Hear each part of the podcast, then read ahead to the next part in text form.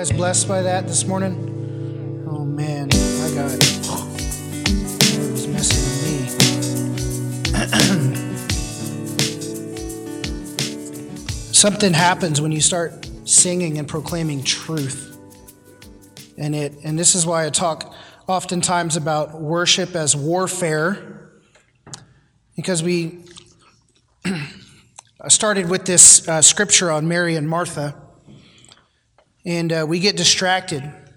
And something happens when we get to this place to where um, we, uh, we start to sing out and believe and come into alignment and come into agreement with uh, that which is true, right? And so you find yourself worshiping, and the scripture that says, In your presence is fullness of joy, that becomes reality.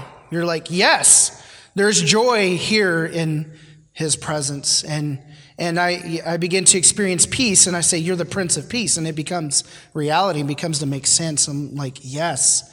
And I just have the thought that, you know, sadly, uh, I and many others depend way too much on the Sunday gathering to find that place. And so, Lord, would you break us of that? We can come together corporately and get into this secret place, here in the secret place. We can find that here, and it's easier because of the environment and the people and the music and the beautiful voices and the, you know, the,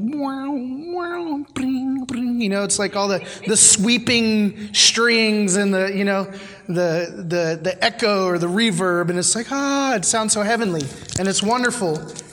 But God, would you fill our homes with that place. Would you make our homes a place of worship and, and peace? And Prince of Peace, meet us in our homes and in, in our workplaces and in our vehicles and when we're with our family and, and just there's so much more to be had. And so, man, praise the Lord for that. Um, this morning, I'm going to be talking about uh, something that it, it's kind of a theme that we keep in line with um, in and when we're talking about relating to uh, the Father, relating to Jesus, um, and it's this theme of shifting source. So, what happens is oftentimes we source from self, which is woefully inadequate to provide uh, the things that we need for uh, godly living and for peace and mercy and to love and to show grace and all these things, right? That is a, all those things are a fruit of the Spirit. And then scripture tells us the works of the flesh are obvious, and it's in those places there's division and anger and discord and dissension and, and uh, all these, these perversions um, of who we aren't uh, really. Um, and so when we come into Christ, we get the Spirit, and then we live out who we're really supposed to be, who He made us to be, right? Jesus is the perfect man. Um, and so today, talking again about um, shifting from the default of self to the default of spirit, specifically within the context of loving um, others. So, very simple message on love today, but uh, a message that was real to me uh, this week because I found myself in a place where I wasn't loving and had to, in a moment, seek the Lord as my source to love. And there's a very practical application. And it's one of those things where we hear scripture all the time. It says, love your neighbor, love your neighbor, love your brother, love your wife as Christ, love the church, love, love, love. And these commands of love. And in theory, we get it, right? Like as Christians, very foundationally, love the Lord your God with all your heart, mind, and strength. Love others as yourself. But when it comes to actually living that out face to face with people who are closest to you. Now, I can, I, I was thinking about this. I was thinking about loving your neighbor versus loving your brother because there's there's multiple places in Scripture where, where it says uh, love your neighbor as yourself, but then in First John we'll read here in a little while where it says love your brother, and I was like, what's the difference? And I think your neighbor and your brother are very different because my brother are those who are closest to me all the time, and they see the ugliest parts of who I am, and I see the ugliest parts of who they are. And then a neighbor, it's like, it, it can be easy for me to show the love of Christ to a homeless guy. Hey, here's a bottle of water, you know, bless you in the name of the Lord. And I've just done this deed and I've shown love. But it's very different to love those in close proximity. You know, it's like, oh, I love this guy. That was really easy. Give him a bottle of water. But to love my wife, who I see every single day, and she sees my ugly and I see her ugly, um, it, it gets a little difficult sometimes. You get um, exasperated trying to love those closest to you um, when people who are close to you continually fail you because they're human. Right? And so loving in that place gets a little more difficult. Um, and so let me read, excuse me, John 13, 34 through 35. And this is just after Jesus has um, engaged his disciples in the Last Supper and he's washed their feet. And so he says to them, A new commandment I give you love one another. And so the greatest commandment he had established before that was love the Lord your God with your heart, mind, and strength, and then love your neighbor as yourself. But now he's saying, This is a new commandment love one another.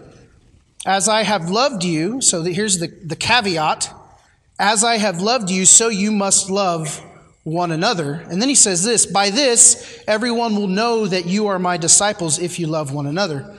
Now, Jesus gives this commandment in the context of close knit relationship with his disciples. They'd spent almost every waking hour and probably every sleeping hour together over the past three years of Jesus' ministry when they were called to him as disciples. So there was a closeness there. There was a relationship and a community that had been built. And so they were all around each other all the time. And then Jesus says, As I have loved you. So he says, don't just think about loving one another in, uh, in, in just a love people context, but he says, look at it in the context of the way that I have loved you. And it's interesting because the fullness of Jesus' love for his disciples wasn't realized until his sacrifice on the cross and then his resurrection from the grave. So there was still a context to be understood later on down the road.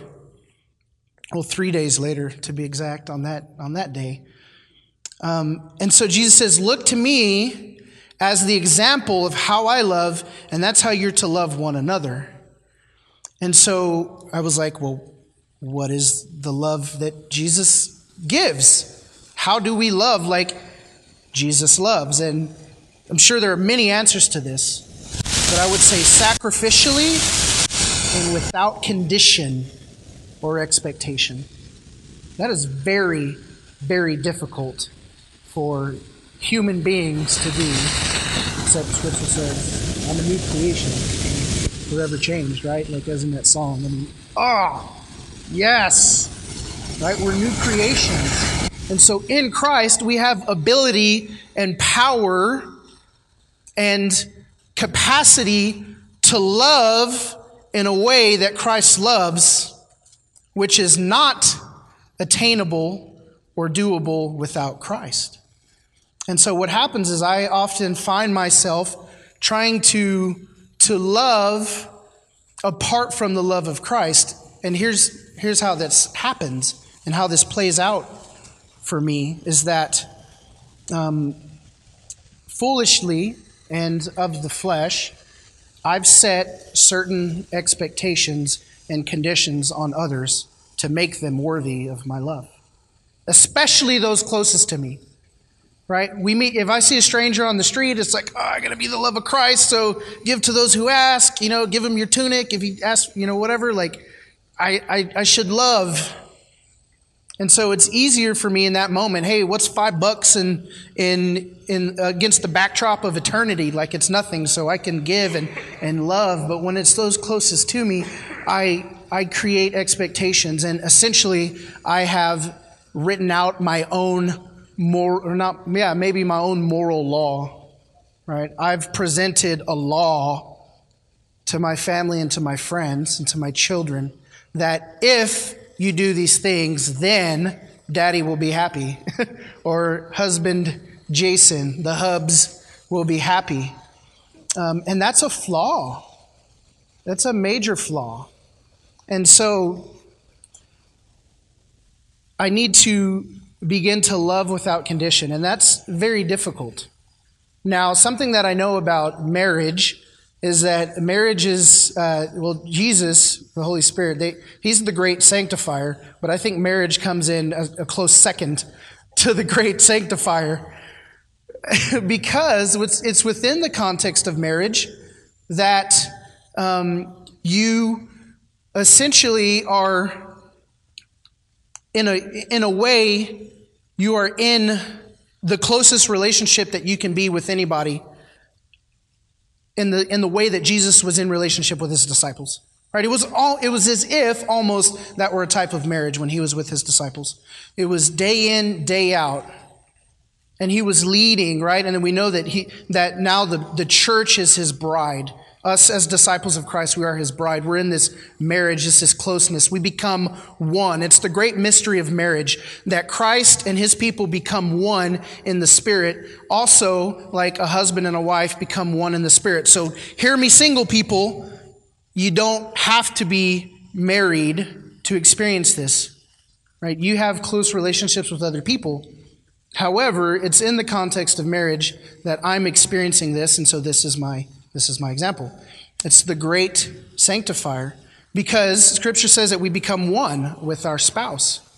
And it's it's there in the closeness of relationship that you see faults and flaws and that you begin to maybe set certain expectations on con- and conditions on your spouse so that they then meet those conditions so that you are okay or happy or whatever it is, well, you, you haven't this or you just don't that or you, you rarely or you never or I don't ever, right? And we begin to use these statements, right, Cam? I use these with you all the time. And we argue about this because we, we discuss maturely as Christians with the Spirit in us. We have, yes. um, right. And, and so there are times where I've set conditions on the cleanliness of the home or the amount of time we spend together or how she spends her evenings or how I spend my evenings. And and we hit these walls and these these these conflicts arise and then these words start to fly like you never you rarely you don't you won't you can't you these these things. And so essentially what I'm saying is hey, so let's slow down a second. I remember all of these expectations and these conditions that I've that I've put on you that you don't know that I've put on you. Well, you failed to meet them, and so now there's conflict. And one of the the most I think mature things that I heard somebody say to me when I was a lot younger um, was that you can't hold somebody to expectations that they don't know about and then be upset when they fail to meet them. And then the second thing is considering expectations that I've set and conditions that I've placed on my relationships um, to be peaceful and fruitful and loving and, and these things, ideal um, and utopian, right? We all want this idealistic utopia in our lives, want everything to be great. What I realize is that I've been placing fleshly conditions on those around me. Um, and so when my expectations and conditions go unmet, I live unfulfilled and I live angry and I live with a chip on my shoulder. Um, and it shows to, to my spouse and to those around me and to Henry, my stepson, and, and it, it comes out. It's not fruit of the Spirit that's happening, it's the works of the flesh that are manifest the most. And so this week, I, um, I came up against some issues in my heart. And it was as if Satan has, he started playing this like tape in my head. And there are these statements that come over and over in my mind.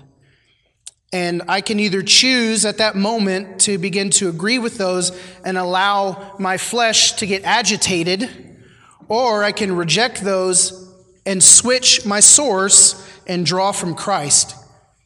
Now, I know this because I've taught it and people have told me about it before, but it doesn't always play out that easily in the moment in the situation, especially because my personality, uh, I'm a feeler. And so I, I experience emotion and feelings before I move into a place of logic and reason and, and understanding. So oftentimes when I'm feeling and not thinking, Kim will say, You're being unreasonable, right? Because I'm processing with my feelings first. And feelings aren't bad, they, they do a lot of good for us, they can. Um, but usually when I'm able to slow down, and kind of think about some things. And quite honestly, when I'm able to slow down and begin to pray and take things to the Lord, that's when that, that source will shift. And so this week I was, I was struggling with some things. I think it was Friday. Um, and so I was having a lunch meeting with a friend at District Taqueria. So I work where Abode Venue is. And so I thought, I'm just going to go and walk. This will be a good time for me to walk. So I start walking and, uh, and I start just talking to the Lord. I'm saying, God, why am I, why am I thinking these things? Like, I know this isn't right. Like, this is foolish. And I began to say, Jesus, you, you told us to love as you love. As I have loved you, love others. But Jesus, I don't know how to do that. Because your love has no condition. It's, it's unconditional in 1 Corinthians chapter 13, oh, excuse me, uh, Romans 5, verse 6 through 8. It says, You see, at just the right time, when we were still powerless, Christ died for the ungodly. Right? When we were, we were powerless to attain righteousness, we were powerless to be worthy. We were powerless to, to present ourselves in such a way that we would be given a stamp of approval and say, Yes, I approve of you. Scripture says, All have sinned and fall short of the glory of God. And so, us being in sin, we were powerless, right? Christ died for the ungodly. So you see at the right time while we are still powerless, Christ died. He sacrificed. It says, Very rarely will anyone die for a righteous person, though for a good person, someone might possibly dare die. So it's rare, but possible on occasion, someone might give their life sacrificially because they love somebody. But he says, very rarely. But he says this But God demonstrates his own love for us in this while we were still sinners, Christ died for us. It's a sacrificial love that Jesus stepped in and gave us what we needed, not what we deserved, based on our actions or inaction, our inability to, to produce righteousness through the law. And so when I consider that, I, I said, okay, Jesus, this is, this is the kind of love that you have. Even while we were sinners, even while we were powerless, even while we were still your enemy, you stepped out and loved us with the love that we need. And that's the kind of love that you call me to love with. And I don't really know how to do this because looking at my situation, I've created all these standards and these conditions, and everything in me is upset that those standards and conditions have not been met. And so my flesh is alive in this moment, and I don't know how to love like that, but you do. And so in a moment, I said, Lord, I believe that through your spirit in me, you're in me, I'm in you. We're one. I'm the temple of the Holy Spirit. And so, Jesus, you can infuse from heaven into earth your love through me. Out of our bellies will flow rivers of living water. Lord, would you allow that love to flow through me? I want to love my wife and my family without condition and without expectation. And if I die with my law having never been met, but I've loved, well, then I've loved like you've loved. And let me just tell you that, you know, Kim's probably thinking, well, what expectation, what standard am I not meeting? What are we? It's all stupid. It's all, you, you're fine, my love. you really are. And, and, and it's that in my fault and in my flaws, I need Jesus to love me unconditionally. And he does. And the same love that I need from Christ is the same love that you need and you need and you need and you need. And all your friends and your family and your spouses and your spouse, excuse me, and your, your children. We're not Mormon anymore. Um, they all need that kind of love, the love that you've been given. And that's what he's saying. The same amount of the, in your powerlessness and your unworthiness in your sin, I've given you a love that has now changed you And as you love others the way that I've loved you, change will happen. You don't love so that change comes. Change happens because you love. It's the kindness of God that leads us to repentance. It's kindness and love and mercy and grace unconditionally poured out lavishly and abundantly on those who are undeserving and unworthy, right? But again, it's like whatever standard I may set for others is it's a worldly, fleshly standard. I want the house clean 24 7. I want no dishes in the dishwasher. I want no trash in the trash cans at any point in time. I want yes, sir, and no, sir, with respect. And, and I want people to respond to me always, you know, hey, are you excited about this? Yeah, it's cool. No, be excited. You know, I want people to meet my standards and be, you know, it, what would people look like if they actually lived up to the standard that I set? What'd you say? You'd look like me. Yeah, that's no. right. And so in 1 Corinthians chapter 13, verse 5, it says, uh, it, this is the famous love chapter. It says, love, it, love, does not dishonor others, and it is not self seeking. It is not easily angered, and it keeps no record of wrongs. Um, and so the Lord showed me just this week how I I've been trying to love, but at the same time, self-seeking. Right? There's the self to be appeased. Love requires no self to appease. Jesus says, if you would follow me, if you'd be my disciple, you must take up your cross daily and follow me. You must die to self Right? Sam McVeigh says it all the time. The, the, the biggest S word coming against you isn't sin, it's self. And so, graciously, the Lord has shown me and is continuing to show me those areas in my heart and my life where I am not, um, I'm not loving the way I'm supposed to love or loving the way that He would love. But He's not making me to be dependent upon myself to do it, but in a moment I can shift source. Just like I came up this morning and I was all flustered because coffee wasn't made. And I, I, I was, Joey and Portia, they really helped me this morning. Last minute, I'm going crazy. And I just said, you know, why am I so upset about coffee? You know, I don't know. I don't know. But then I come up and in a moment we can shift source. And it's so very possible in your lives, regardless of how you're feeling or how you're thinking in the moment, it is so very possible to stop and draw from the strength of Christ. And it's by faith. I'm not done anything different. It's not even the magic in my words. It's the belief in my heart that Jesus can love through me the way that he's loved, that he loves. And so coming into alignment and coming into agreement with it. Scripture says there's power, the power of life and death is in our tongue.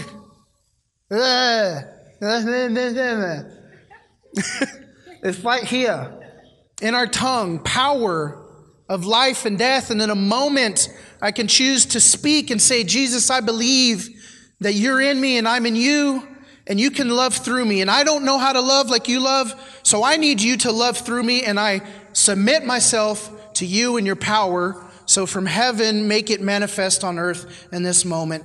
And I've heard people say this before. It's like peace came over me. But the Prince of Peace was right there with me. And he administered peace into my heart. And, and I have to say that I know that's just not a one time thing. I found myself maybe even yesterday or the day before having to say, You're in me, I'm in you, help me love like you love. Thank you, Jesus. Just in a moment, switching source. And this is the practicality of this sermon is that you, as you navigate your relationships and your marriage and your soon to be marriage, Brian and Julia, um, as you navigate and you find yourself in those places, and there are going to be places, Brian, where you're by yourself and you're in your own head, and that tape is going Julia this, that, and the other, and she doesn't do this. Julia this, that, and the other, and doesn't do that. Julia doesn't do, and it over and over, broken record, accusing your wife of not meeting standards and expectations, and you can either give into that, or you can take the, the tape recorder and throw it in the pits of hell, where it belongs and source from Jesus in that moment. And it's possible. It's so very possible. I hear people say, I've heard this example given, and, and now I give it, is that you can control your anger. You can, contr- you can change your tune at the ring of a phone. You could be all out, hopefully not, but all out engaged in a, in a, in a verbal battle with somebody that you love. Temperature's high, voices are yelling, and the phone rings and it's mom, and you're like, hey, mom, what's going on? No, no, we're good. Yeah, everything's fine. You know, and in a moment, you can, you can, you can fake it essentially. But what I'm saying is that in a moment, you can, you can realize what is, what is fake and then what is true. And in a moment, you can source from Christ. And so this is my this is my um, my my sermon for the morning. Let me finish by going to First John chapter four. If I can find it. Anybody know how to use one of these things? I... First John chapter four, verse nineteen. Actually, you guys should just read all of 7 through 21, but 19 it says, We, fir- we love because he first loved us, right? So, Jesus, in saying, Love as I've loved you, we love because he first loved us. That's the kind of love that he gives us, and that's the kind of love we give. If anyone says, I love God and hates his brother, he's a liar. For he who does not love his brother, whom he has seen, cannot love God whom he has not seen. And this commandment we have from him whoever loves God must also love his brother. Um, so I know all of us here, we're involved in kingdom ministry. We're not trying to build our thing. Joel Potter will say, I'm not trying to build Jesus' life. Sam McVeigh will say, I'm not trying to build disciple nations. We'll say, we're not trying to build the source. I'm not trying to build disciple community. We're, not trying to elevate our names. What we're trying to do is what we are doing, partnering with Christ in his mission to administer kingdom into earth as it is in heaven. We're making disciples, we're proclaiming his name. We're saying the kingdom come and his will be done. All of us. Um, and I think for far too long, and one of the reasons that the watching world has such issue with the church is because of the discord and dissension sown among brothers in the faith. And we've severely missed loving our brother. let me tell you, it's a lot, in my opinion, sometimes more difficult, difficulter, to love your brother and those closest to you. But let me tell you that when we allow the love of Christ that we've been given, when, I mean, I, I would say, if we don't fully understand the simple gospel, the simple message of Christ loving us, even while we were powerless, even when we met no condition, to be worthy of his love. And we can see that in our own lives and get to the place where it's, you know, I, I mean, I, I break, I cry in the presence of the Father, you love me and I'm unworthy. And, and that happens. But when we're moved and changed by that, that, that gospel of love, that's the starting point of us being able to love others. But we even have to remind ourselves of the gospel in that moment to give us the strength to love others in that moment. And so when we can start to love each other as God loved us, that's how Jesus said, They will know that you're my disciples when you love one another. This is how people will know that we know God, is when we begin to love our brother as ourself and as Christ has loved us. And so, um, just during this time, do you guys want, can you finish out with reckless love? Let's have you come up. Um, before I do that, does anybody have anything to say in regard to what I'm saying? I just, okay. So I would just like to move into a time of Maybe searching our hearts and spouses, search your hearts and singles, those around you, your family, your friends, those closest to you. Think about the way that you've been loving or haven't been loving. And let's just bring ourselves into the presence of Christ and ask for a fresh administering of that living water into our lives to allow us to love, for that love to flow through us. That, it, that love would wash over us, and then that love would be able to flow through us. And that we would see actual manifestation of the kingdom of love in our homes and in our relationships and our friendships in a real and true way that maybe we've not seen it before. Because it is possible to, that it can change. The standards and conditions maybe that we've held other people to, he can break those off and he can say, Those don't matter. You love anyway. You love anyway. And you die having loved regardless, in the same way that I've died having loved regardless. Amen. So let's let's pray and then we'll sing reckless love. and remember the love that Christ had for us and pray that that's fuel in our spirit to go out and love in our immediate context to those closest to us, but not only our brother, but our neighbors, right? So, Father, we thank you that your heart for us in this moment is one, to know your love in a sweet and intimate way, and two, by the Spirit in us, to be able to source from you, Jesus. Therefore, let us fix our eyes on Jesus, the author and perfecter of our faith who, for the joy set before him, endured the cross, sacrificial, endured the cross, scorning its shame, and now he sits at the right hand of the Father. And so, Jesus, we fix our eyes on you. We thank you for your love and your grace and your mercy. And I pray that that washes over us in a way that, that stokes our unconditional love for others. And so, Father, we confess that we've held others to conditions to make them worthy of our love. So, Father, we just cast those at your feet.